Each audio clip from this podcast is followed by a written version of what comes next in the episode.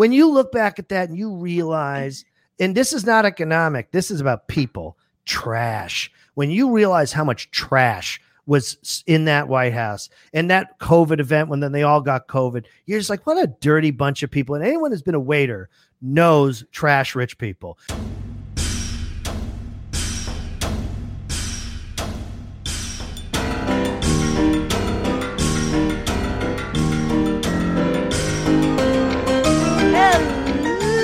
Hello, hello, hello, everybody. Welcome to the Bitchuation Room podcast live stream. I am your host, as always, Francesca Fiorentini. You've seen me on the thing and that other thing, and one time that one thing. What's up? What's up? What, what's going on? I, I don't. I am uh, tired. We lost an hour, and god damn it. Couldn't we have just skipped daylight savings this entire time? Like, why haven't we saved enough daylight? Huh? You think? Eh? What are we doing with all this daylight? Not going outside, not hanging out with people. You guys vaccinated?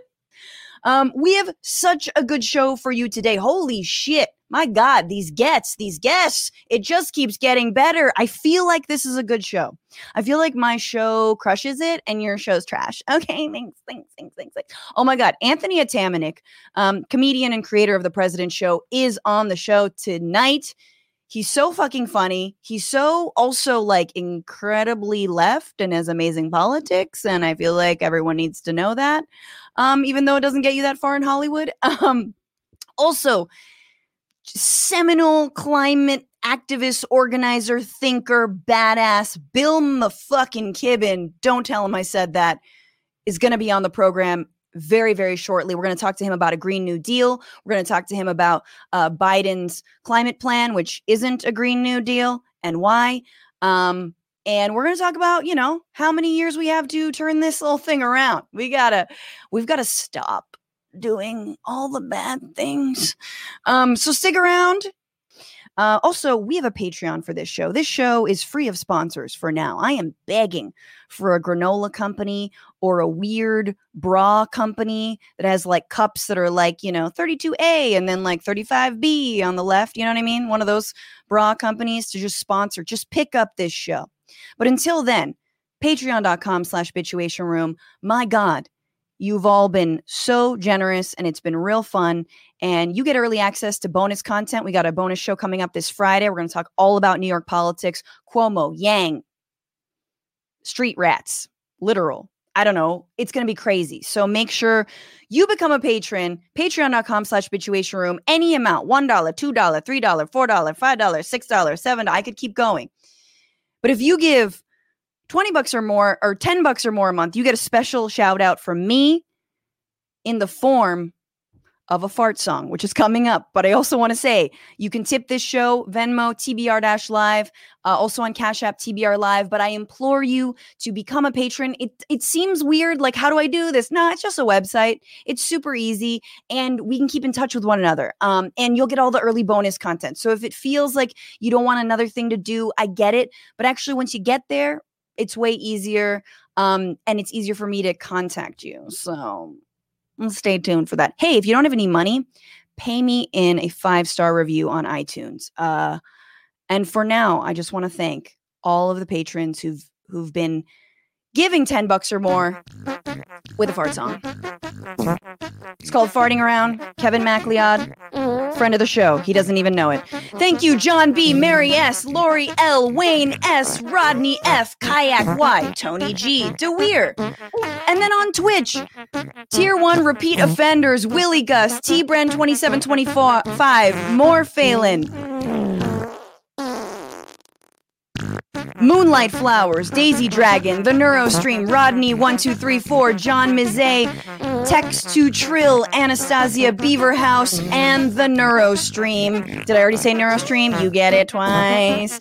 And then finally, Tier 3. I think this is the only member of Tier 3 that we have on Twitch. Thank you to C Missile for being there, for getting access to the emotes. I hope you're watching right now. And without further ado, let's just launch into this thing, shall we? Let's bitch. Everybody, what are you bitching about? Tell me, tell me. I know we're supposed to be hashtag grateful because we're hashtag blessed, but I'm hashtag pissed right now because I want the vaccine as much as anyone else. I'm going to be honest with you. I can't wait to get double stung, you know what I mean, by the J&J or the Pfizer Fies or the what is the other one? The Moderna. I want the Moderna just cuz it sounds like it's a vaccine in like a tall turtleneck shirt. The Moderna, you know? But I'm bitching about the fact that the United States and many of the first world countries that have gotten more access to this vaccine are not supporting the removal of patent laws on these vaccines so that global south countries, those who've been woefully behind the rest of other countries in terms of access to the vaccine, can actually produce this with their own scientists and doctors and biochemists and whomever the house, I don't know, who, whoever else goes into making the fairies that go into making a vaccine.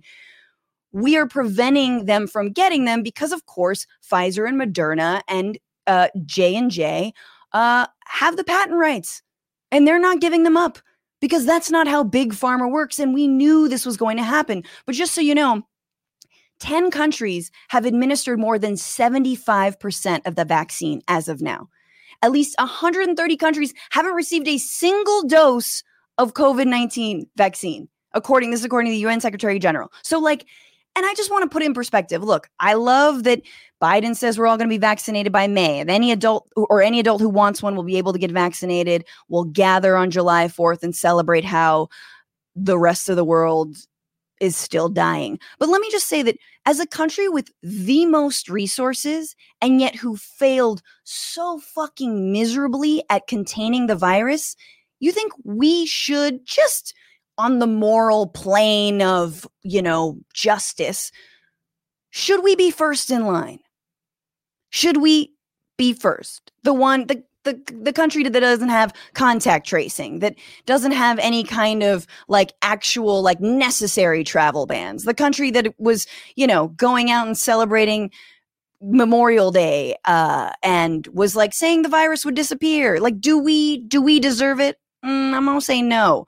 Um, and so right now, 100 countries are demanding that the World Trade Organization, which is sort of the arbiter of global neoliberal economics, race to the bottom, put a bunch of Hanes underwear factories in your country and destroy your social safety net. That World Trade Organization. Um, is being lobbied by 100 countries to drop the patents on these drugs um, to to have patent law not apply to these drugs so that countries can actually have access to them. And because it's the world trade organization my guess is they're just going to say sorry sorry poors. We'll make money off of you later. But no. Mm, trickle down economics. Um the World Health Organization is for dropping this patent. Um, they this is from the World Health Organization. This is uh, apparently between all G7 nations.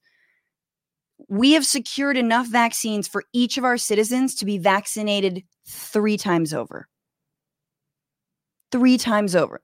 Look, I, I don't know what that would do to you, but I definitely don't need three vaccines. Um, the Biden administration has not also budged on this issue. They've been lobbied by a bunch of organizations, um, endorsed to endorse this like waiver of the patent. But of course, this was all part of it, right? It was when you know, when we gave billions of dollars to these companies to help them develop the vaccine. I'm sure that part of it was in fine print, and you won't say shit when we're trying to like sell it to the highest bidder, or when we want people to buy medicine through us or buy the vaccine through us, right? Yeah. So so that's cool. And it's also cool that like other countries will continue to have COVID farther into the future than we will, which, you know, will be do wonders to the xenophobia rampant in this country. I'm wearing a shirt that says hate is a virus uh, by an organization that's working against anti-Asian racism. So uh, I don't think that xenophobia is going anywhere soon, especially if we are one of the only countries that has special access to this virus. Okay, I'm fucking done. I'm y'all. Is this a comedy show? Hell yeah. I'm sorry. I'm so I am sorry. That's why I'm very excited to bring in our first guest. He was the host and creator of Comedy Central's President Show and the only Trump impression that this show recognizes. Okay? The only one. There's only one. Um, and he is currently, uh, you can see him as the human neighbor Sean on the upcoming season of What We Do in the Shadows. Please welcome Anthony Atamanuik. Hello. Hello, everybody. So this all falls on me now to try to be funny? yes, exactly. Lift it up. No, I can't. I can't do it. No, everything you just said was so right. I mean, it's so it always in thinking about the layers of even how we approach issues in this country about whether it's equality, economic inequality, things of that nature. It's interesting that we become so narrow in scope. We sort of forget the rest of the world. Yeah. Um, we we we really uh, somehow we want to fix our own house, but you know we're all doing it on devices that were made by you know slave labor uh, in South Asia and uh, and and from strip mining in Central uh, America and uh, Central Africa. That's the irony of it to me. So yeah. like uh, it it feels like we need to do a massive overhaul, and one of the ways we could start. I mean, I'm still shocked that. Bi- I mean, I'm not shocked that Biden did didn't do this, but I'm shocked that there wasn't just on day one where national like whatever CVS and Walgreens and whatever their sort of prescription networks that they have because anyone knows in New York that if you hung around a Rite Aid, you could grab a vaccine at the end of the night and someone didn't show up for their appointment. Right. Um, uh, but also they have it already built into their pharmacy system to like you know give you the second appointment and all that whereas the state's version of it it's like well just keep trying the website it's amazing that the federal government just go we're seizing this and and w- until this is over we're seizing this the same way that we should have just nationalized the banks in 2008. It. It's amazing to me that those moves aren't made because there's nothing anyone can do about it. And the whole threat that multinationals are going to walk away from their big, like if they're heroin dealers, they're really going to walk away from their biggest junkie. They're not. so like that's it's like it's such a fiction that that rollout. Uh, um, as happy as I am with the things that he said, we still live in in the the the the Trump's uh, administrations let the states figure it out on their own attitude. Yeah. Essentially, we have a band aid of federal. Um, there's a band aid of sort of federal rollout, but it's still left to the states, and yeah. um, we have to make a decision. I guess I think it's like we have to make a decision of what antiquated thinking around states' rights, whatever you want to call it, um, are we going to dispense with? You know, mm why do we have the idea that we have different educational standards per state? You know, the root things oh, that basically make a society is how you teach, you know, is our children learning? Yeah, like just like sex ed. Like oh, yeah. every time I learn about like what sex ed was like in other states, I'm like, what the fuck? You well, you oh, learn yeah. what about yeah. the female reproductive system? Yeah, you know, just fifth grade girls have these parts, boys have these parts. Bye. Yeah. Um, oh yeah. Yeah, it's it's pretty wild, and it leads to so many problems, right? I mean, especially really, sex education alone leads to so many problems and yeah. And mm, yes. deaths and, and, and uh, I'm, so I'm bringing the fun, right? I I feel like just bad sex. Like in the year 2021, you should not only have good sex education, but also teach good sex. Anyway, yes. Anthony yes. and Tamanuik, I'm so happy to have you. We're going to talk a little bit about the vaccine and who's getting who's trying to take credit for it. Um, oh yeah, yeah. And who is not? skip ahead, yeah. But what are you bitching about esta noche? What's going on? You know, I, there's this thing that's uh, that sort of came to me while you were doing the opening, which is it's a little it's it's not connected to what you said, but I think the thing I'm bitching about most this week, um, really is is uh, there's two ideas. I'm going to pick this one, which is mainstream the the the continuation of the mainstream media classes obsession on not only re uh, uh, continuing to bring Trump up in every conversation, mm. uh, but also the narrow focus, which is now defined political and really news coverage in this country, that again is exclusionary of the rest of the world. And you know, Peter Baker wrote, you know, his a tweet. You know, at this point in office, Trump has given five news conferences. Obama, Obama's given two, Bush three, Clinton five, Biden's given zero. So, of course, there is a real story here about communication by a president and sort of you know what the reason is, and there's interpretations you can make about why they would choose to hedge the press conference and so on. Um, but AP also did a piece, you know, um, the other day about uh, uh, Biden flying home to Delaware and mm-hmm. linking it to travel restrictions.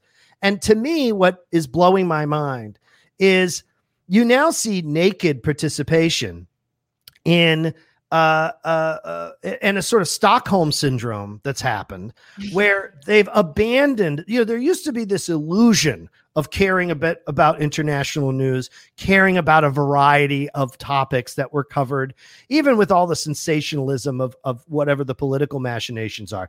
But it, you would think that Trump it was the only president we ever had. You would right. think that he was the only president we ever had. And in addition to that, this sort of um, uh, what's the news value in that information? And and who sits there at the AP and disingenuously says that somehow a president using Air Force One has anything to do with travel restrictions, anything to do with the optic, optics of that at all. Everyone knows the president has a plane, and everybody knows the president has money, and it's not an it's it's not a shocker that he yeah. would do that or use Marine One.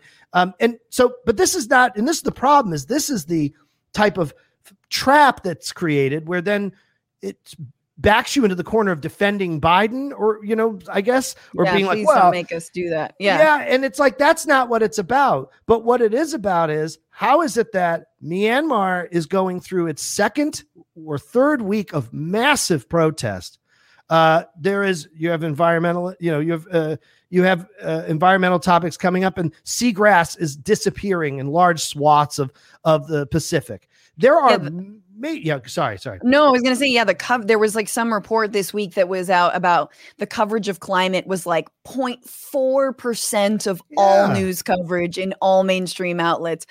Yes, there is a Trump there's a Trump industrial complex that Anthony you benefited from. I did. So how dare you? I'm a war profiteer. I did benefit from it. I, you know, but I always had a recipe which was we had to give we had to give back more than we took. Uh, not monetarily, of course. I kept all that, but um, in terms of our our coverage, and I think we, as the show and at least the book, uh, I think maintained that integrity. Um, and uh, I I just am really, uh, I'm not dis- I'm not surprised, but I'm disillusioned at the idea that we that that there's no desire to return um, yeah. to at least at a minimum, like I said, giving lip service to subject matters. That's completely abandoned. And yeah. a press, uh, I mean, a press that sat there and cowered at every conference for four years has suddenly has the stones to do what? To continue to bring Trump up because they're desperate. They don't know. They want it. Listen, uh, one thing that I will say is true is they want and still want this cataclysm. Part of what mm. for profit news does is it sweats cataclysm. It wants roving bands of people killing people in the street. It wants the capital to be taken. It wishes. Yeah, January 6th, they were like, yes. Yeah, yeah, exactly. You Chuck. Todd would. There's a reason the news desk kept banging up and down like this during the whole. oh, God. All right. Well, well, look, we are not one of those outlets that covers Trump. You know, we've moved on and there's a lot of other news to get uh-huh. to. So this is the week where.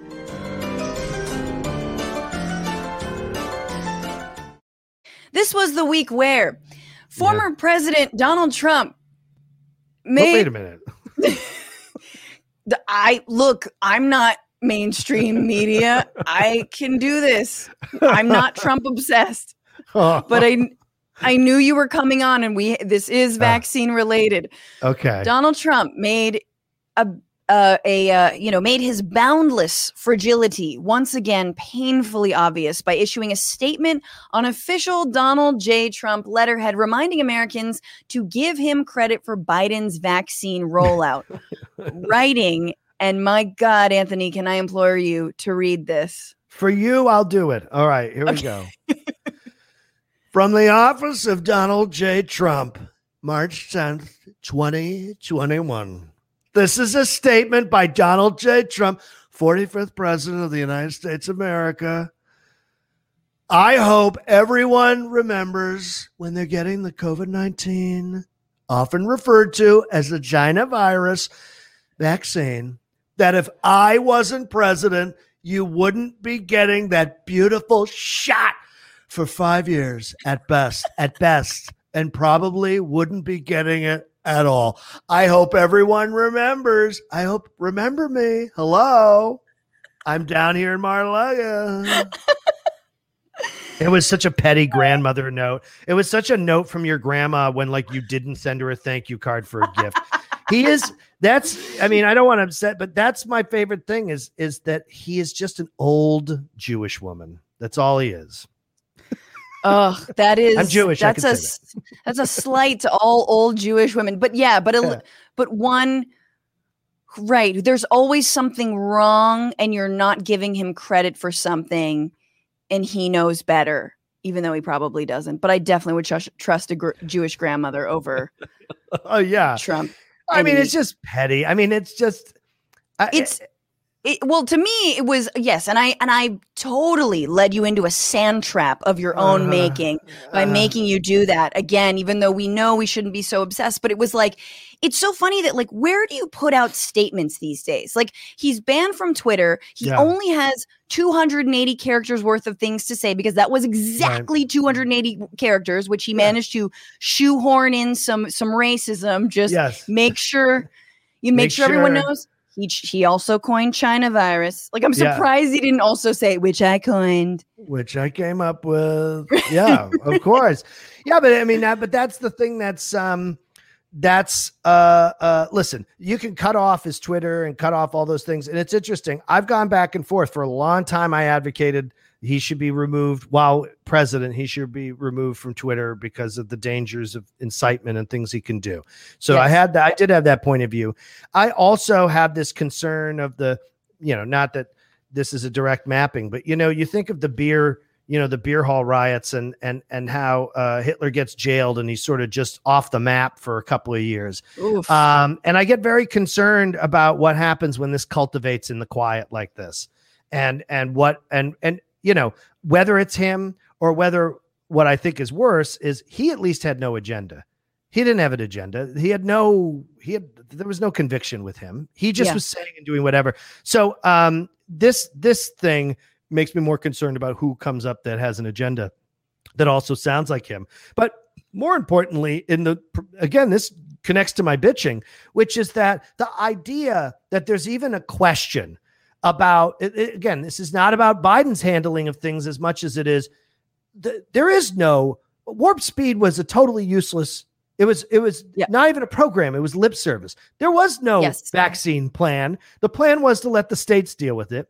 The man ignored the thing for a year, held mm-hmm. multiple rallies, flew around. He has his followers and supporters. It's politically divisive to wear a mask or not. Um, and they seized hold of real issues that people do struggle with. I don't want to stop seeing people's faces. I don't want to stay in my home for the real things that real I people need to work. I need to work. I need to make money. And to take all of that and and for the for the press to cover it as if the, he did to, to let they now have to lend legitimacy to his presidency or else their own necks are on the line. It's just absurdity. And the other yeah. absurdity is the fixation um, in a way this thing is going to get mitigated. People are going to get the vaccine. Eventually, it will distribute around the world in a terrible way. There's the Howard Johnson. I call it the Howard Johnson's virus, the Johnson and Johnson virus, because it's only 64 percent effective. But uh, but like it is really um uh uh it. Of course, he's going to try. He's going to get things out, and people are going to lap it up, and it's almost going to make it actually more important when he speaks. It will become more uh, of a of an event because. Yeah he is not uh, uh, diarrheaing all over Twitter all the time. But there's yeah. plenty of other. I mean, Glenn Greenwald's done a great job picking up where he left off. Oh yes, yes, yes. Hats off to all the fake leftists out there and grifters. Uh, my condolences if you still are on that train. Um, I yes, I thanking Trump for getting the vaccine rollout started is like thanking the police for Black Lives Matter. Uh, it's like thanking Harvey Weinstein for Me Too, right? It's like oh my god, like without without me, yeah, you wouldn't have, yeah. Like it's and and and I will say the only thing that that warp speed apparently did because like the media has also been like, well, actually warp speed. Okay, the CVS and Walgreens partnerships with nursing homes. Apparently that happened. But like at every point in turn, Alex Azar, which was like the head of human health services, again, completely unqualified, yeah. was like, we'll have 100 million doses by the end of 2020. And it was 40 million doses. And then it yeah. was 20 million doses. And it just kept on like, Going they down. met no benchmark. Whereas Biden, yeah, has met all of the benchmarks and then some. Yeah. Um, yeah, but anyway. they learned that you can lie. You can lie right. about everything. You can lie about the war ending. You can lie, and and what it's proven, and it's astonishing. It's proven that this whole thing is a fucking fiction. The whole setup. The country ran for four years without anyone running it, basically. And and what you realize is the bureaucracy is actually the thing that drives the engine of the country and people's desire for mm. uh, consumption. And never oh, underestimate people's desire for to consume and to be left alone. Those are the two biggest things that people want to do. They want to watch something, eat something, be left alone, have money in their pocket. That's what everyone wants. Nobody really wants anything else. Anything else is aspirational, and um, mm. and we have not gotten that yet. And and here's the thing: you can lie for four fucking years, ten years. And I wanted to say one other thing about you said about the partnership, and this happens on the left as well. Everyone is arguing within the world of Reagan. Everybody argues within Reagan. Everyone argues within Ronald Reagan's uh, uh, dynamic. Because think about GoFundMe's, all the things that we have now, or the ways in which people even shame, well, you have money and you should be putting it here. All yeah. of that to me is living in Reagan's economic shadow which is that what yes. we should be advocating is I don't have to advocate for someone who has $10 million to do the right thing. I shouldn't need to do that. What should happen is that government should be appropriately taxing people at different rates to create a pool of money so that people are supported. That's the whole point of government. The whole point of government is so I don't have to fucking think about it. And I'm right. still a good person because I paid my tax, gave some money, and that's right, exactly, okay. exactly. I don't have to constantly. No, I, that's so true. I mean, that's it's in it's in essence what I think kind of the worst parts of the real Twitter cancel culture are. It's like we're stepping in because there's no justice in the actual criminal justice system. Right. And like GoFundMe's are and and like donating and lifting up the nonprofit industrial complex is also what happens when like our tax rate is totally out of whack exactly. and the social system's been completely fucking hollowed out by right. billionaires who run the government. It's like it actually could be way better the, than this, and it has nothing to do with socialism. Sadly, even though we want to get there, um, yeah. we got to go to two more stories, and we're then we're going to bring in Mr. Bill McKibben, Professor Bill McKibben. This was the week where. Okay. Governor Andrew Cuomo says he won't resign despite the walls closing in on him. More than yeah. 50 New York State legislators, including New York State senators or senators Chuck Schumer, Kirsten Gillibrand, and a number of New York Democratic congresspeople, including Alexandria Ocasio Cortez and Jamal Bowman, have also called for Cuomo's resignation, as now has Nancy Pelosi and even the New York Times editorial board. Well, that is something. Oh. Well, well, well, I don't see how he can get out of this. How could he escape that? I met him in 2000 when he was going to primary Clinton uh, for the uh, uh, Democratic senatorship, and um, he was on the corner. What an idiot! I mean, I met him in 2000 when I would never vote for this fucking guy in a million years, and um, you know he. Uh, uh, people go, well, he's like Trump. Is like, and it's like, no, no, no. There are just people like this, and there's a lot of male personalities like this. Mm-hmm. Anyone who's worked in comedy knows Mm-hmm. That there are a lot. I mean, Jimmy Jimmy Dore. Look at that. That's another fucking waste of space. And and and that's another person who is a guy who thinks that if he screams loud enough and mm-hmm. yells loud enough, that then you'll listen. And he's and I'm Italian, so I know this. Uh, listen, the thing is, is that everyone goes, well, you know, maybe it was this and he was single. There's a huge difference between wanting to date people and using your position of power to manipulate somebody or put pressure on them or, or hire them for a job. It is a no brainer. But yeah. what blows my mind is that calls for impeachment come from that, but not from letting what 50,000 old people die. It's like crazy to me that yes. we have so jumped the shark uh, that um, actual actionable things that are done in the tangible world matter less than um, than something that we know we can nail the person. And I'm not denigrating what happened. I'm just saying it is pretty amazing that that's I, where I we're at. They're connected. you know? I think they are connected. I don't think though, and I do think this is a moment where his star was rising and it fell real quick. Woo wee! Yeah. Like this this fall makes blanket. Yeah. I mean, this looks like make his whole rise and fall makes Kanye just look wholesome. Like like it is so fast and and I think yes, there are now seven accusers um, who who have come out and spoke out publicly about Cuomo either actually harassing them or actually assaulting them. And this is what Cuomo had to say in response this week to calls for him to resign. People know the difference between playing politics, bowing to cancel culture, and the truth. Let the review proceed. I'm not going to resign. I was not elected by the politicians. I was elected by the people. Part of this is that I am not part of the political club. And you know what? I'm proud of it. He's not part of the political club. His father was governor of New York. He's part of the dynasty. Okay, there's a difference. It's like, yeah, well, he's not even part of the Good Dynasty, which was on Friday nights at 9 p.m. Um, But he said cancel culture, like everyone drink no matter where you are. oh yeah, Th- it- Mm, it's amazing. there it is. Cancel culture. Yeah, something that one doesn't exist, and I mean, it's just. But you know, he knows. You know, you've seen this happen to comics, and now he's going to flirt with this like libertarian streak, machismo. You know, uh, Yeah, this to me, like, bleeds- yeah. it, it connects into this larger movement that's happening in the country, which Bannon coined four years ago. We used in our show, which is the Western chauvinism, right? That should be what Mm. people should be paying attention to because if anyone remembers the QAnon swearing in that happened on Twitter over the summer, every person, every race, every orientation, every gender was doing that swear in. And even though it is important, This was the Michael Flynn weird Michael shit. Flynn, weird presidential. And the reason Yeah. I'm linking these two is just what he said is such a dog whistle to the deeper, obviously, it's white supremacy. You know, it's not about denying those things, but it's about understanding that this is a tiramisu. This is a quin- quintuple layer cake. It is not just one thing. And one thing that is uh, unmitigatedly pro- a problem and uh, uh, is is the sense of chauvinistic male um, dismissal of things that are of high order when it relates to them.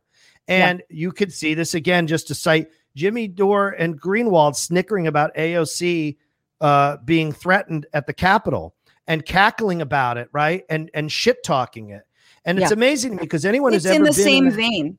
It's in Yeah. the same vein, and he's living in that same place. He should resign. One, because I think he's going to try to run for a fourth term, which is I was going to ask you. Oh yeah, yeah. He's going to run for a fourth term, and he thinks he can beat it. And you want to know any bit of evidence that's the biggest bit of evidence against him is that is the behavior he's displaying right now. Yes. The behavior he's displaying is of a person who thinks they can punch through it and knows what they did. Well, and I think in that way he is Trumpian and he is pulling from a right wing toolbox, which is never admit that you did it. And I will say, like, I'm of two minds of it because with this bullshit cancel culture claim, I feel like we're constantly, you can't just say believe, you can't believe women. You can't actually believe women who've gone on eh, on record who have risked everything to talk about what happened right? That's not enough. You know you have to have like an actual investigation. Okay that's fine. There's an investigation. Um this the the attorney general of new york has appointed two attorneys independent investigators. That is Yeah. good. Like i actually think that that's the kind of thing we should do because otherwise most people are like okay seven? Yeah motherfucker needs to resign. But then there are people who are like like he's saying he's saying let's finish the investigation. And in some ways i'm like yes let's finish the investigation. The problem is when it comes to a sexual assault or harassment investigation it is forever his word versus hers. Of course. it is forever. And he's already said multiple times none of this happened. So Right. what where do you go from there and what is Well- the investi- investigation where does that end right so it Well, yeah. always just becomes weaponized against these victims Well, this was Hammurabi's problem, which is why he wrote all those laws, which is that, you know, uh, th- there is always going to be the sustaining problem of certain crimes of uh, essentially vagary, where you don't have, let's Mhm. say, you know, and I'm only using this that if you have a, a a a physical rape where there's evidence and a rape kit and all that, there's Sure. then it- enters into the in, and then we can get into all the problems of the justice system and and and policing and how they handle it. then it. maybe it'll get tested one day in like 20 yeah, years. in 20 years. So yeah, I mean, I'm not, I, I'm not walking down the road of going like the system's already there. It's not that, but we have two levels of problem, right? And the one, and and they are different situations. Can he say, as anyone could say, let the investigation play out and da da da? da? Of course you can. Of course he can say that, and of course it's true. The investigation play out under the means, uh, under the auspices of that, and how they they look at it. But the other question is one of political and is one of social. And we don't have and cannot have essentially social courts because there's no determinative way. How can you create a determination right. uh, uh, uh, that's sort of uh, subjective? Yes. So that's a uh, that's a problem that I don't think will ever go away unless we restructure how we educate people. And like we And- talked about and the- sex education, there's a lot of things to deal with with violence and Yes. sex and machismo and all that bullshit.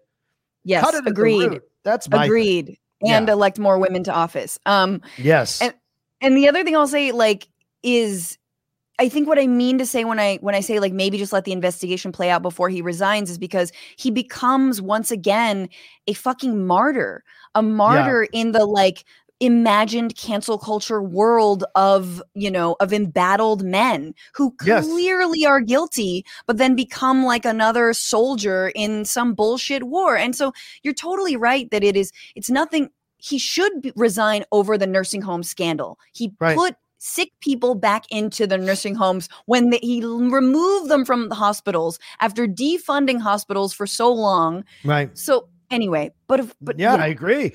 Well, I, I I totally agree with you, and I'm gonna I I, I want to move. I, I I know you want to move on. It's just that um this issue also just it has to do with uh like you said putting women in more positions. And if you I don't the morning show some people didn't like it or whatever. I really enjoyed the morning show because such a it- good show. it Ugh, took I you it. on such a ride of the thing you're describing the point where the, they even take you on this sort of righteous moment where you go okay so maybe his character's a little more moral than i thought. And then you're like oh he's not. And you realize the levels of pretending and pretending and, and posturing. It's very tricky and and dark. And um i think one of the big things is to stop uh uh we have fallen in love in our culture and we re uh, we depict this in our stories of the brutal damaged man who's pretty shitty and uh, but ultimately you love him. That's a problem when that's the thing that you sell people all the yes, time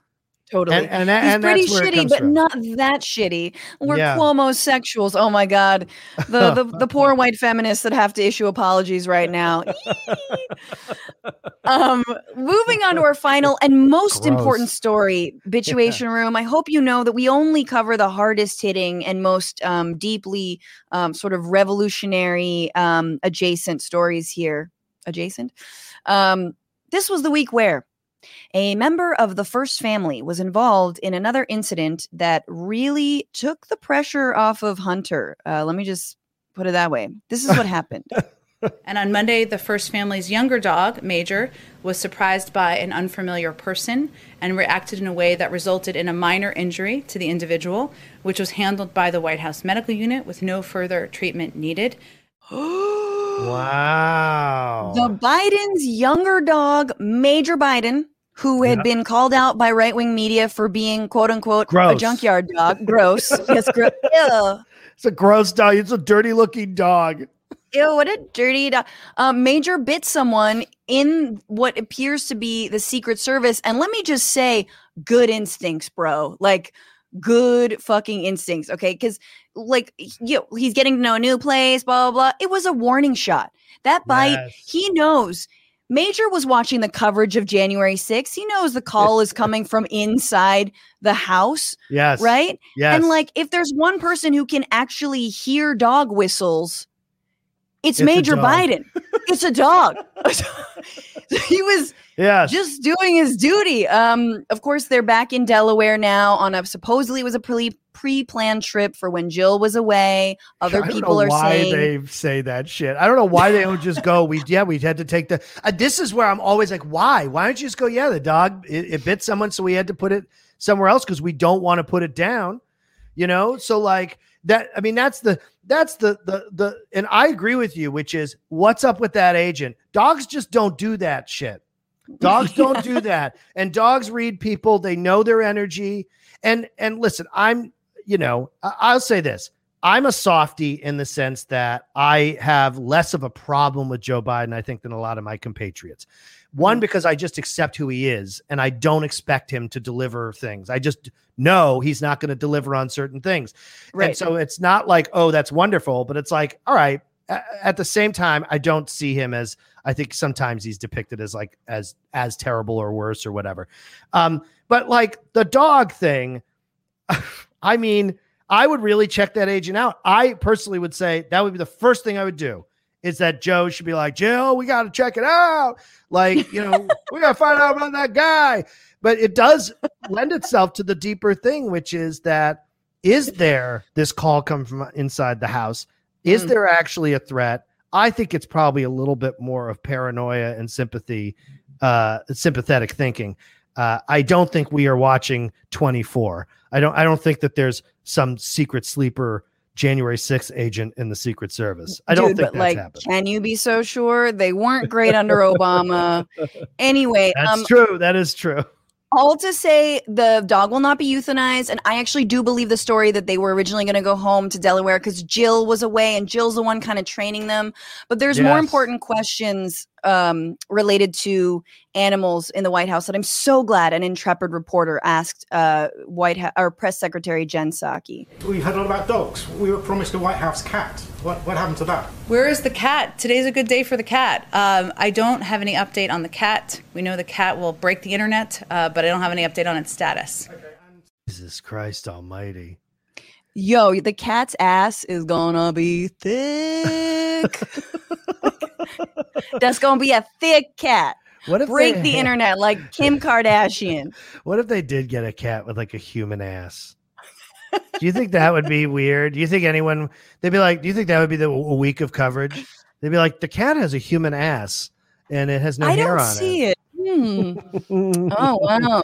Jen Psaki, That- I mean, she really does like, you know, I I have two minds. I have the cynical mind, but then I have the mind that sort of appreciates the the bullshit.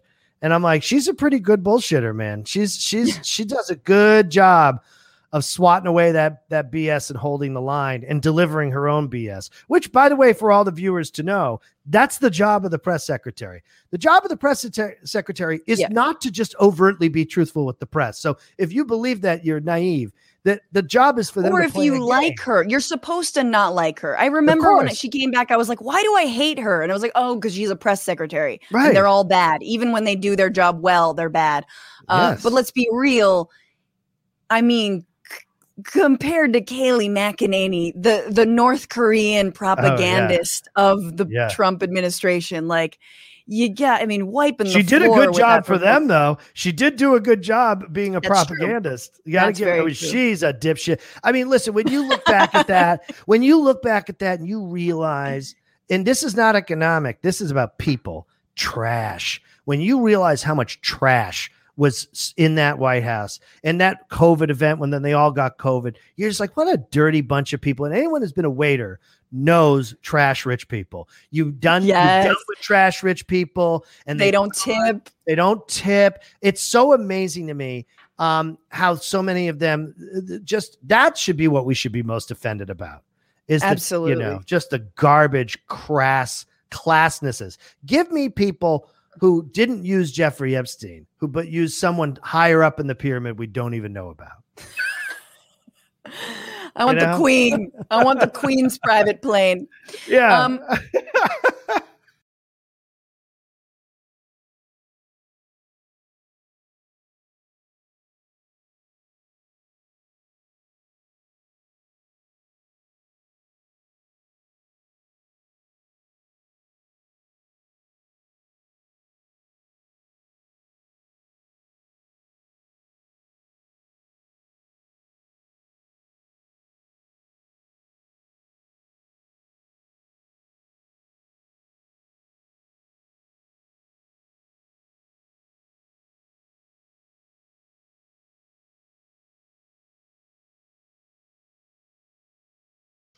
And thank you all still for being here. Remember, we've got a Patreon, patreon.com slash bitchuation room.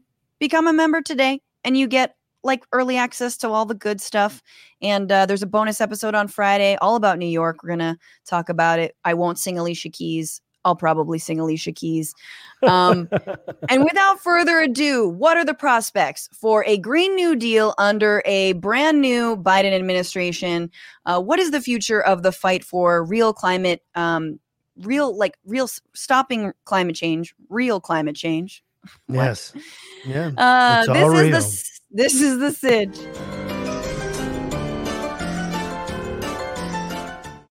And joining us, he's a contributing writer to The New Yorker, a founder of the grassroots climate campaign 350.org, he was the Schumann Distinguished Professor in Residence at Middlebury College in Vermont. He was a 2014 recipient of the Right Livelihood Prize, sometimes called the Alternative Nobel, and the Gandhi Peace Award. He's written over a dozen books about the environment, including his first, The End of Nature, published 30 years ago. Wow. I feel like it's already ended.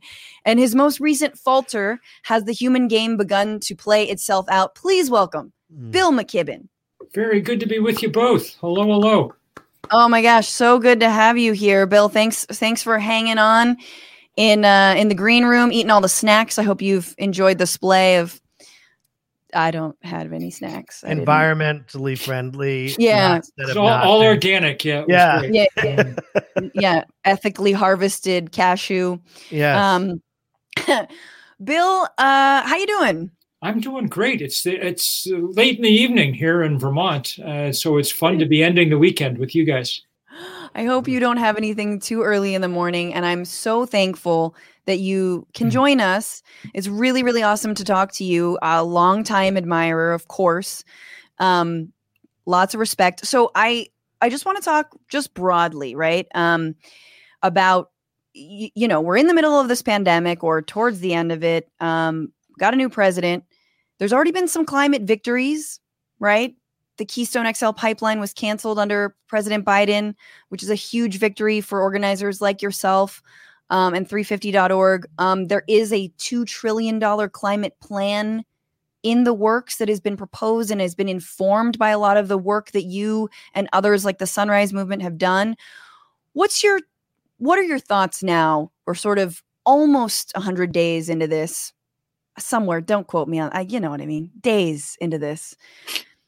Where do you what are your thoughts on biden's climate plan and sort of what was what surprised you about it? And then what are your like no we can do better than that.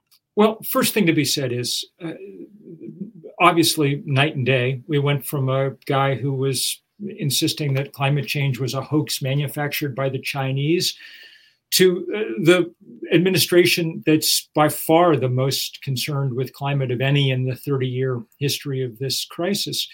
Uh, the people that they've appointed are remarkable, and mm-hmm. and there are a lot of them. I mean, we've never had anybody in charge of climate policy before. Now we have a global climate czar. That's John Kerry, who used to be Secretary of State. So that sends a pretty powerful message to the rest of the world about the importance with which Biden views this issue. And we have a domestic climate czar, Gina McCarthy, who used to be head of the EPA, and she's remarkable. Uh, I, I, know both of them. They're both tough and uh, smart and very, very committed.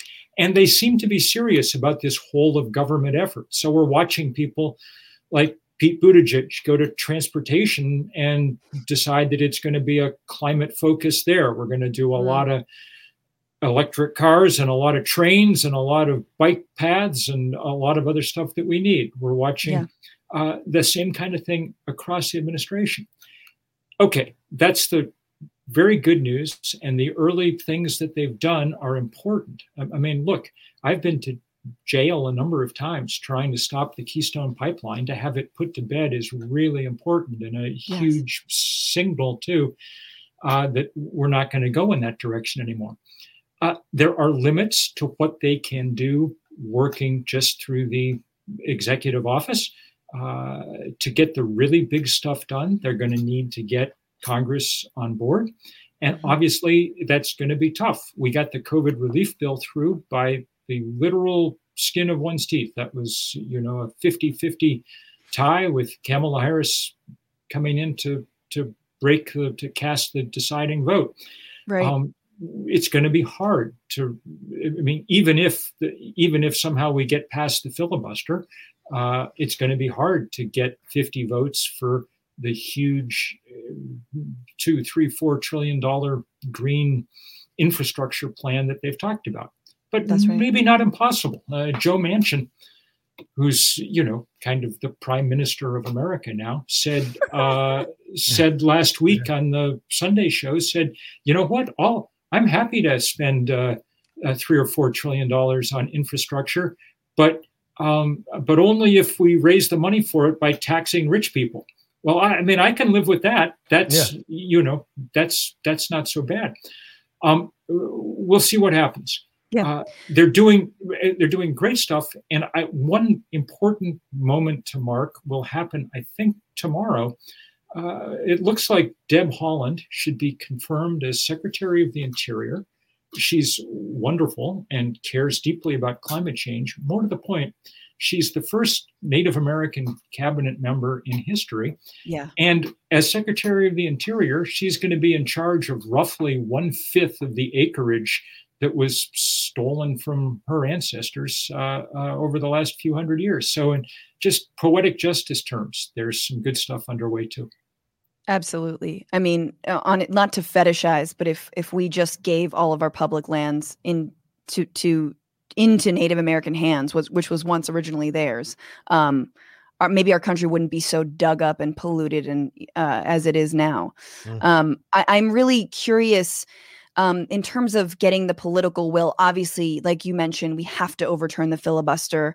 But speaking of Manchin and his coal rich West Virginian state, right, and the ways that sort of the blue collar worker, the coal miner has been, you know, trotted out and almost made like a Disney character of a of a martyr standing in the way against, you know, the socialist Green New Deal um, policies of Biden, which it's not a Green New Deal, but you know, it, it people will call it that anyway. It is a two trillion dollar plan how do we change the narrative i mean you well, as someone for me who's been working in media i'm fascinated by yeah, yeah.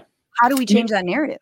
So the, the first thing is, um, um, look, people who, because they, of where they live and where they grew up, ended up doing perfectly respectable jobs that we depended on for a long time, uh, deserve to be treated fairly in this transition.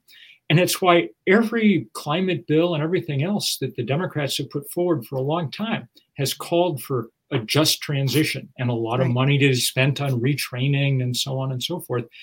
It's never been in the interest of Republicans to allow any of that, much more in their interest to kind of hold uh, fossil fuel workers as a kind of hostage uh, to trot out for just the reasons you described.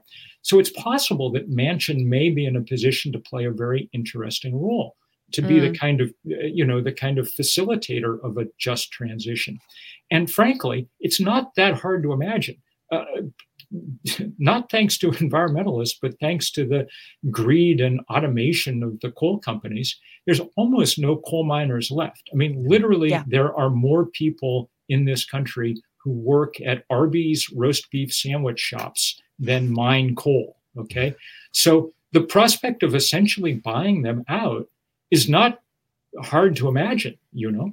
If you're too old to retrain or you can't move because you're, you know, have the your family members who depend on you or something, well, okay, you've spent your life doing a hard, difficult thing. Here's a good pension. Thank yeah. you very much. In other parts of the country, the good news is that that it, it turns out that the skill set for working in, say, the oil patch translates really easily to doing work in renewable energy. I, I just mm. did a piece mm. for the New Yorker about North Dakota, where they've been busily retraining people uh, who've been working on frac rigs uh, to be wind turbine technicians. You know, largely the same job. You're taking care of a big piece of machinery. Mm. In this case, you have to train someone to climb, you know, 400 feet into the sky. On the other hand, it's not as dangerous, anywhere near as dangerous as working in the oil field. And it doesn't come with the boom bust economics that always plague the fossil fuel industry. Our demand for electricity is stable and predictable. And so these are lifetime jobs. So, right. I, you know, this transition is possible to imagine, and it's clearly one of the things that the Biden team is working hard on. And clearly, they're gaining or should be gaining some trust from the labor movement. Uh, Biden's, you know, one of the most remarkable things that Biden has done is that video he cut uh, about the union election going on in Yes. Alabama for Amazon workers. Um, you know, it's at least since Harry Truman that we've had presidents willing to stand up for for labor unions like that. So Yeah. I, hopefully they'll be willing to cut him some slack when he has to deal with climate change. One way to think about this is that, of course, it would be much easier to have a long, slow, gradual transition here. Everything works better when you can move slowly. Uh, human institutions just, you know, it's cheaper, it's less traumatic to do everything slowly. Our problem with climate change is it's different from other political issues that we wander into. Um, it comes with a time limit, which isn't true about uh, other things. Look, we've been fighting about healthcare in this country for as long as I've been conscious, which is a lot longer than you guys have, and and the um, you know, it, it's horrible that we don't have a good healthcare system. I'm a Bernie guy, you know, a Vermonter, so I, you know, I it's it's been something I've worked on for a long time, but when we finally get around to doing it, finally get around to joining every other industrialized nation in the world and providing healthcare for people, the fact that we screwed around for four decades isn't going to make it harder to do it. Right. Climate change isn't like that. Once Yeah. you've melted the Arctic, there's no plan for refreezing it, you know? Mm-hmm. And so the the the scientists have given us Startups a- around the world are trying though to Yeah, really yeah. trying to get that seed money. the, the scientists have said you got 10 years. Um, partly that's because thanks to the oil industry and their campaign of denial, we wasted the last 30 years. So Yeah. we've got to cram a lot of work into a short period of time. And it's going to mean moving much faster than our political system or economic system really wants to move.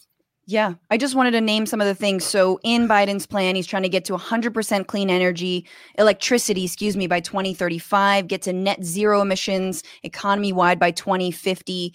You know, Bill McKibben, you have been I think um, a really important voice when it comes to the fight. And you've always talked about, or at least the thing that has stuck with me is when you talk about really taking on fossil fuel companies as adversaries as as being enemies of life as being enemies of people do you feel like they're kind of giving up the fight because they realize that they've they've they're losing just like sort of the cigarette companies lost the moral you know and the health argument that they're losing the argument? And do you feel like we can sort of like knock them out or they still have more fight in them and we have to kind of like handhold them and sort of yay we're in a partnership we actually love you Right question.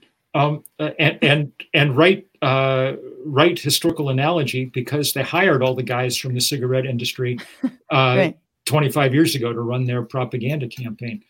Um, so look, the the years of them being able to fund climate denial are gone. Climate denial in a kind of overt way got on the plane with Trump to Florida, and it's not coming back. You know.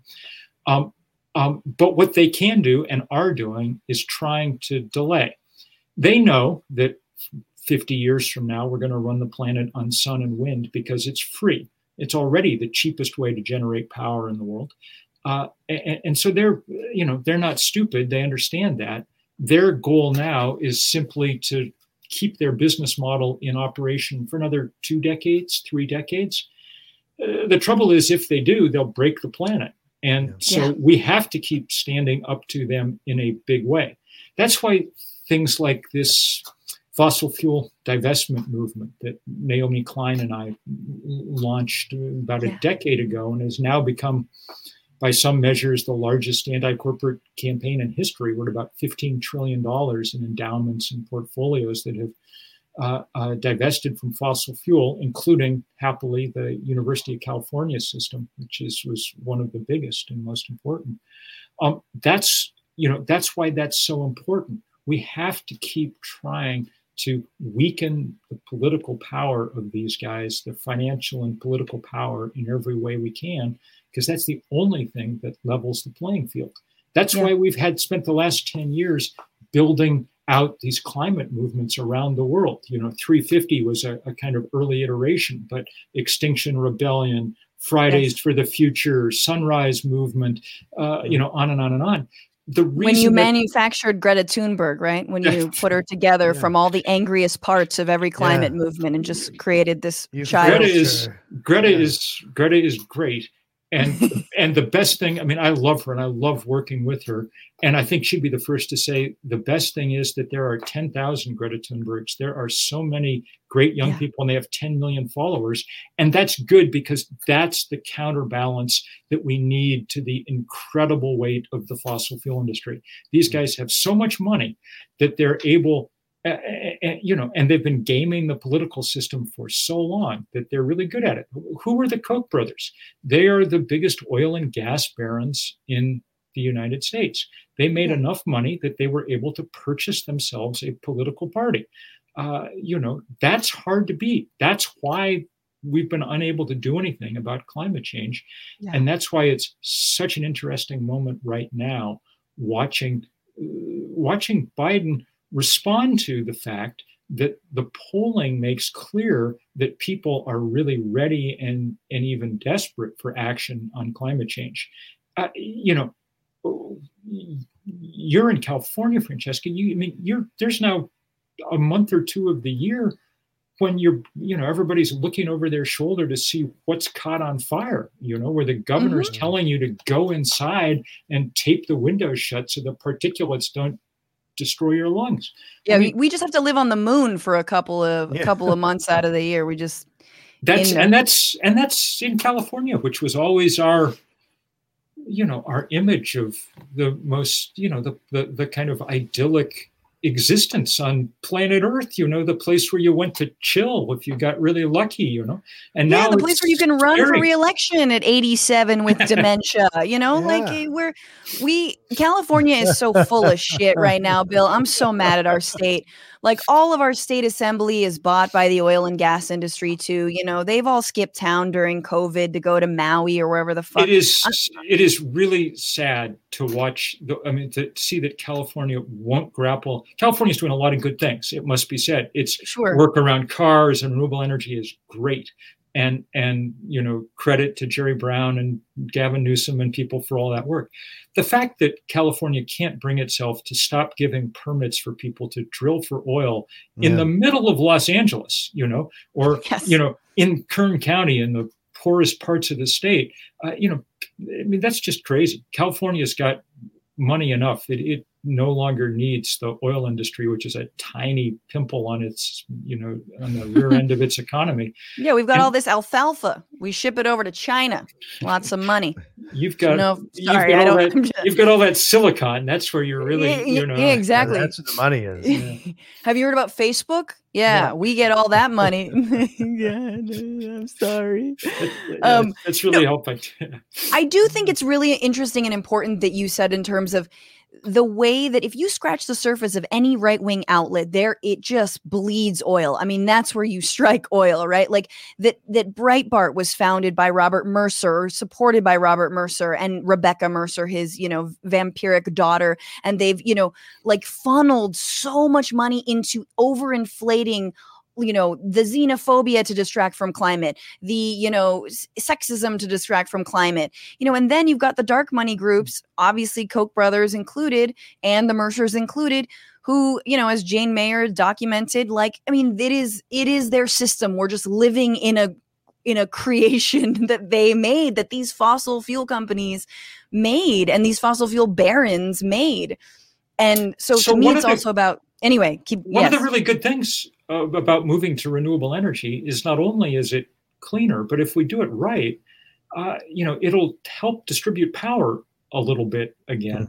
I mean, one of the reasons that the world is as unequal as it is is that one of our most important commodities, energy, is under the control of a tiny percentage of people who just happen to live atop the places where we have deposits of coal and gas and oil. That's Right. why people pay attention to the Koch brothers. That's why people pay attention to the king of Saudi Arabia. I mean, it's not like he has good ideas about the world. He, you know, beheads people. uh, uh, but he's got a lot of oil, so everybody sucks up to him. Uh, everybody's got sun and wind, and so there'll be at least a certain amount of uh, of sharing of power as it begins to uh, take over our energy system. We could really work to make that happen by emulating what the Scandinavians and the Germans have done in terms of a lot of community ownership of yes you know i mean look it's it, it, it does seem odd that anyone should really get to own the sun and the wind that fall on us uh, uh, it does seem like a kind of thing that at the very least we should be reaping some of the benefits from. It feels like it's a very like Star Wars moment where the doors are closing, and I have a very big sinking feeling that we're going to be left on the wrong side of the doors once Of our window doors. of Yeah. the yes once it all you know what i mean? Because like we're almost there but like you said like we can't afford 10 more years 20 more years of oil and gas drilling. We just so don't that's the- have that. I mean, that's the real that's the real urgency of the moment. The engineers did their job over the last decade. They dropped the price of solar power and wind power by 90%. That Yeah. changed everything. Every spreadsheet looks entirely different than it did a decade ago. And it hmm. means that if we wanted to make really serious change fast, we could around the world. We could make this the prime chore for the human and the prime adventure in a lot of ways for human societies over the next decade. If we don't do it, uh, I mean, we're already, it's not like we're going to stop climate change. We're already in trouble and it's going to get worse. But we're at a point where we may still have enough leverage to keep it from reaching a temperature where it cuts civilization off at the knees. That's Mm. what the next decade is about. And that's what we've got to work so hard for. Can I ask a question? no um bill uh why I just want to that uh, the, the mitigating circumstances of the next decade are also that more viruses are going to come out of various parts of the world because of climate change. It's a, a direct relationship that these d- pandemics are often sometimes because of sub-zero uh, uh, freezes, de- defrosting, and what comes out of there the permafrost the permafrost. so I, my question is, is as it's moving along, and there's going to be these additional things of climate migration, climate wars, water wars, all the other things that are going to exist around the next two decades. I always wonder two things: is there a silver bullet technology? Or something that people are working on, and I don't like zero point energy or something of that nature. That if they made it, or I guess carbon uh, capture, is there a version where someone discovers something and it shifts the balance? Is there anything on the horizon like that, or is that like Ugh. fantasy thinking? Dude, oh white male dude they already they already discovered it i mean look a solar panel you can point a sheet of glass at the sun and Yeah. out the back comes electricity Right. i mean that's hogwarts scale magic man i mean what else do you Yeah. want uh, i Yeah. mean it's like the uh you know it's like that joke about the guy who's you know stranded on top of the house as the floodwaters rise and and he tells you know he's, he's praying to god to help him. And a guy comes by in a canoe and he's, he says no no I, I- i'm god's going to rescue me. And a guy comes by in a helicopter and he, oh god's going to rescue me. And I, the guy drowns and he gets up to heaven and says to god why didn't you rescue me? And god's like i sent you a boat. I sent you a helicopter. What the hell did you want? You know? Uh, i mean solar power God and is wind gonna power innovate a that's way- pretty good you know? Yeah. Okay. Yeah, they, they're just like, you know, in that analogy, I just love like the guy on the top who's like, God's going to innovate a way to like disrupt the rescue industrial sys- complex system. And um, the canoes are no longer going to be relevant. I was like, fool, get on the fucking get on the boat. boat Get in Yeah, the yeah. boat. Um, but I, I actually just want to ask you one last thing, and it's sort of po- on political, which is, is what Biden's doing, $2 trillion, um, is it enough? And is it also is it the beginnings of a green new deal without the name of it because he's sort of afraid of that Yeah. title? Look so the first thing is nothing's enough. I mean this is the biggest crisis by far that humans have ever dealt with and we're a mile behind. And and so you know if someone if someone said we're going to spend 20 trillion dollars say okay that's good and it's still just a beginning. But you got to yeah. start someplace and biden's starting then starting hard. And yeah it's uh, uh, uh, you know it takes some of the important parts of the green new deal this concentration on justice because a lot of the money this is going to be aimed at the communities that have paid the highest price uh, uh, uh, and the communities that have done the least to cause the problem. That's good, right. and that's very much in the spirit of the Green New Deal. And it's you know it takes seriously these questions around labor and just transition that we've talked about. That's a big right. part of the Green New Deal, and it's going to put up a hell of a lot of solar panels. Uh, so that's good stuff. Even some of the other parts, like this uh, conservation corps, to get young people out building trails, working in you know uh, uh, uh, out in the outdoors, sort of like during the Depression. A way to think about all of this is the last huge crisis that America wandered into was in the 1930s and through the Depression, and so we had the New Deal to deal with it. Now we're in a crisis of similar size, and so the Green New Deal is a good you know it's it, it's on the right scale Mm-hmm. I find it very cruel that we're experiencing the climate impacts of the industrial era now when that was sort of like our heyday you know to like help with the social safety net you know industrialize in the factory and create the bombs for world war ii and stop nazism and oh fuck climate change you know 40 years later whatever it's just i feel like it's a little bit of a joke. Anyway, that's just my little thing on that. like, let's do a new Green Deal um, without all of the emissions. Um, because yeah, it's just it's uh, we can't afford it. Anywho, um, Bill McKibben, you're wonderful and give me hope. And I I'm glad that you've co-signed on a lot of the people that Biden is tapped. Um, you know, because that gives me a little bit more it makes me feel better, but obviously no one should rest on their laurels. Everyone get involved. I think this is really, really critical. Um, I wanted to I wanted to keep you on for one more segment. Bill and Anthony, would you guys stay? Sure. Can I can I stay? You may say All right. One more segment. Okay, so this this is because the vaccine rollout is is you know, it's happening, it's underway, and I just want to know if you could inoculate the world. I'd like to inoculate the world, you know, something like that. Um, from a different virus or from a different ailment or from a different defect, uh, what would it be? So this is uh, Dream Vaccine.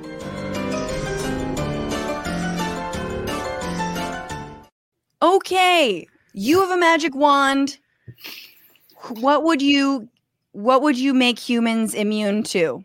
Well, look, let me go first because then Anthony will have something really smart to say. I want to, I want to build though on something he said that I thought was really important earlier. Yeah. Um, you know, the, the the best thing about the Biden relief plan in a certain way that passed last week is the sort of sense that um, the Reagan era is beginning to come to an end, perhaps. Mm-hmm. Yeah. And the that's the era that we've all lived our lives in the shadow of politically. And the basic idea of that era was that, uh, well, I mean, government is the problem, not the solution. Uh, mm-hmm free markets solve all problems. I mean, Reagan's famous laugh line in his speeches was always the nine scariest words in the English language are I'm from the government and I'm here to help. Ha ha mm-hmm. ha. it turns out the scariest words in the English language are we've run out of ventilators or the hillside behind your house just caught on fire or whatever it is. And there's if no one could, here to help. if you could if you could figure out a vaccine that helped cure people of some of the kind of hyper individualism that we stumbled into mm. in that Reagan era and replaced it with a new uh, uh, ethic of some kind of human solidarity that we are going to desperately need. Let me give you a quick example. Yeah. We had the worst hurricane season we've ever had the last two storms of the year when we were deep into the Greek alphabet. So hurricanes Theta and Iota didn't hit the US. They didn't hit the US. They smashed into Central America. Mm. Um, Honduras incurred damage roughly equivalent to 40% of its GDP. The worst, the worst disaster we ever had in this country, Katrina, did damage equivalent to about 1% of our GDP. So nobody in Honduras did anything to cause the climate crisis. Nobody down there, you know, it's not tracked out, you know, it's not people driving SUVs back and forth. It's, you know, uh, and now their lives have been destroyed by it. Yeah. And what do you know? Some of them are going to probably come knocking on our border, and, Mhm. and we should bear that in mind. The UN estimates we could see a billion climate refugees in the course of this century. We're going to need some kind of ethic that allows us to get through this. And it won't get as bad as it has to get if we get that ethic sooner rather than later and begin trying to look out for each other, trying to look out for the future, and getting rid of this Reagan era idea that if we only just each try to get rich, everything will work out fine. Yeah. We've done that, and the temperature of the planet's gone up, you know, uh, two degrees, well, the and the problem Arctic is that- the, the problem is there isn't capitalism is such that like we don't have the resources for everyone to live that kind of lifestyle you know? I lived in argentina for many years and they started doing a bunch of internal flights. Now, on the one hand, I'm like, that's wonderful that like this global south country gets to do a bunch of internal flights and you can traverse an incredibly large amount of land in a very little amount of time. It's also awful because we can't afford it. But who am I to say, ah, you Argentines shouldn't do that shit? Bec- and, and, and in the United States, we do that all of the time. So it is you're absolutely right and and i i got, i just love the idea that you're proposing a vaccine for reaganism i love that i I i, think that's i want that we need that Yeah, Um, I think it's coming. I think it's over. I, I really do believe that the Reagan statue's crumbling. His is better than mine. I don't even want to say mine now. come on mine's stupid you want me to go next Yeah, no, no. You're the host of the show. You go. Um, no, I mean, I just I so agree with that one. Um, uh, well, I guess my vaccination was sort of um, I wanted to vaccinate against reply guys. I, I want, I want, I, and basically, and people who say I'm a libertarian. You can't say you're a libertarian anymore. I'm tired of people doing that out. You've got to say you support Lyndon LaRouche. Shut up. Um, but, but um, yeah, reply guys. You know, I will say as a as a uh, middle aged white man that I one day wrote uh, some. I looked at something and I said, "Why are all these guys in my this tweet explaining things to me and wanting to have a dialogue and all this stuff?" I was like, "I don't want to have any of this." And I said it to a, a comic friend of mine. I said, "What is this?" I go, why are they all bothering me? And they go, that's called a reply guy. And they're like, women, you know, we get it all the time. And I went, really? I got all these screenshots and I went, oh, this is awful. And as someone who's taught improv for many years, I've met many of them in person. Um, so uh, I really want an inoculation against men, eh, white men in their 20s. Is there a way to do that? Just, and, and including myself. I wouldn't, I didn't like myself in my 20s either.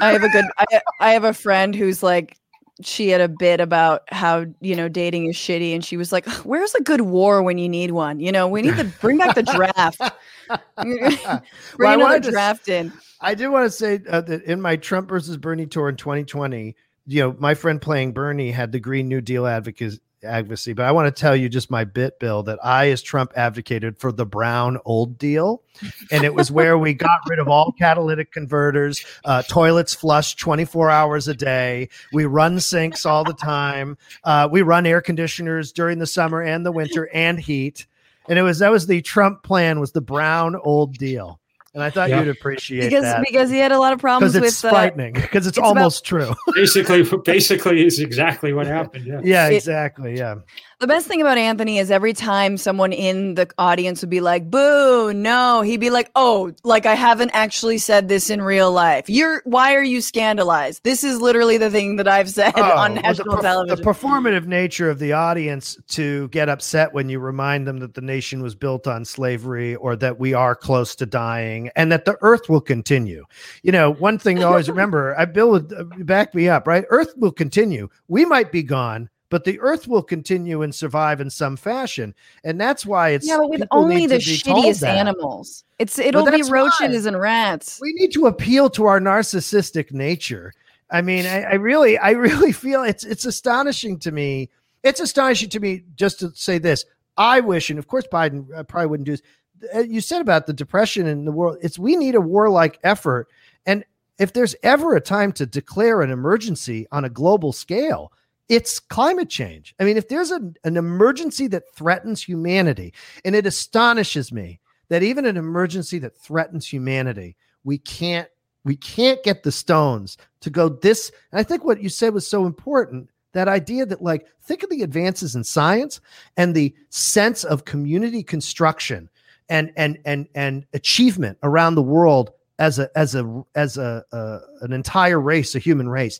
I can't believe we would turn our people want to turn down that opportunity. To me, it's an opportunity to advance humanity beyond. But I mean, look, I mean, climate change. th- I I feel like we're in a dry run in the pandemic, and we have failed miserably. And I, it, you know, I know. in terms of that individualism bill that you were talking about, I think it's Yeah, it's it frightening. is un- Well- it is American exceptionalism at its worst. Some of that, but there clearly have been a lot of people who've done bad. But you know, there've been an awful lot of great stories out of This this pandemic too. Uh, I live I, I live in Vermont, and uh, which has done better with the pandemic than probably any place in the country. And the reason is because everybody from day one wore a mask, and and I, you know, we'll probably all once the pandemic's long over, we'll still probably all just be wearing masks just to you know just to prove how nice we are to each other or whatever. But Yeah. there's been a lot of that around the country. Yeah, look, uh, part of our problem is that Trump was such a noisy jerk that that it kind of um you know it it, it kind of overwhelmed uh, a lot of other stuff that was happening. But you know though it was closer than it should have been trump got beat and uh, uh, people who wanted a different kind of country persevered. And Yeah. i think you can see more and more of them every day now coming out and saying yeah you know what? I kind of like this different world that uh, that Biden is talking about, the one where we wear masks so we take care of each other. And That that's why you're an organizer and an activist, Bill. Never forget that people who do this every day are optimists and want you to live life. And people Yeah. who usually just scream into a microphone like me, Yeah. um, I'm an optimist, but lots of us are pessimists, like grifter assholes who want everything to uh, just be a nihilistic uh, ball Yeah. of flames. They like that So- nihilism. How else They do lo- they raise money? Exactly. Um, speaking of which, patreon.com slash bitchuation room. um, a couple comments. Lin, Lynn's Rob, I'd pump people full of compassion. Love it. Imia B Music on YouTube, something to vaccinate against delusion. Willie Gus, mRNA vax against law enforcement. MA cab. um, Cat Herder on YouTube. I'd like a vaccine for Ayn Randism. Definitely. Um, hell yeah. Mine. Okay, I'll I'll say mine and I'll let you go. I want a vaccine against body dysmorphia.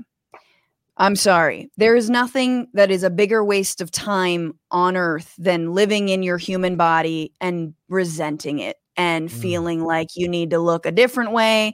You're not good enough. I'm not saying I don't have it. I do. I think a lot of women have it. I think a lot of people have it. So that would be great. Just a fucking just fucking live in your body and be happy, love it, stretch out your calves, you know, do some yoga and uh, love your body. That's it. No more body dysmorphia and uh, launch Kim Kardashian to the moon. That's all. I love Um, that. That would do, that would waste a lot of carbon though. So it's very true. Her and the and the and the cat, the cat with the nice booty, just the two of them. The Yeah, Biden the- cat. Oh, the cat with the nice ass. Yeah. cat with a nice right. ass. Yeah. Love a cat with a nice ass. Bill McKibben, thank you so much for joining me, uh, me and and Anthony. Uh, everyone Nice follow meet you. Bill at Bill McKibben on Twitter. And anything else to plug, Bill? uh, if people are interested in this stuff, there's a free climate newsletter that I write for the New Yorker every week. So you can go track that down and keep abreast of what's happening. Thank you so much, Bill. Have a great week, and and uh, I really appreciate you being here. Take care. And Anthony Atamanuik, where can people find you? Oh, well, you can find me on Twitter at Tony Atamanuik. Uh, you can watch my show uh, Coffee with Tony on Twitch, and that's twitch.tv slash chatty fatty. Uh, it's called Coffee with Tony Monday through Friday, uh, 12:30 Eastern to 1:30 Eastern. And I have Stephanie Kelton coming on this week. Uh, we do all kinds of things. I sing karaoke with myself. I do duets. We watch Oh a Susan God. Lucci TV movie sometimes. We talk politics. We do it all. And I yell a lot about, uh, as a big lefty, I yell about a lot of lefty grifters on my show. So you can go there to, to watch me scream. Oh my God. Will you have me on, please? Please. Yes, I, you know, I get scared to ask someone of your caliber to come on my show. So of course, Okay. Okay. All no, right. All right. All right. You can leave now. You've done What? enough. Anthony, Can it's I Ammon. spark the joint now. Okay. Uh, yes, definitely sparked the joint. I was like, did he spark it before? Because he is a chatty. Um, definitely a sativa. um, follow him on Twitter at where was it? Now it's fine. Tony Atamanuik on Twitter and of course on Twitch, uh, Chatty Fatty. And thank you to Becca Rufer and to Dorsey Shaw, Kelly Carey, and to Ellie Hoffman on the other side of the show, making sure all the parts work and uh, we're, you know, the trains run on time, although it's not fascism. Um, and, you know, fight the patriarchy and, or fuck the patriarchy. I always forget whether it's fuck or fight. Fuck the patriarchy, fight the power, and don't just bitch about it. Be about it. Uh, also, be a little bit like my man Tim Ryan. Heaven forbid we pass something that's going to help the damn workers in the United States of America. Heaven forbid we tilt the balance that has been going in the wrong direction for 50 years. We talk about pensions, you complain. We talk about the minimum wage increase, you complain. We talk about giving them the right to organize, you complain. But if we were passing a tax cut here, you'd be all getting in line to vote yes for it. Now stop talking about Dr. Seuss and start working with us on behalf of the American workers. I yield back the balance of my time. Ooh, okay, Representative Tim Ryan of Ohio. I see you. Even though Bernie Sanders schooled you that one time on Medicare for All, that's okay. Was that him? That was really fun. But uh, that was good. That was about the PRO Act. We need to pass that PRO Act and abolish the filibuster. Okay, you guys, love you. Bye.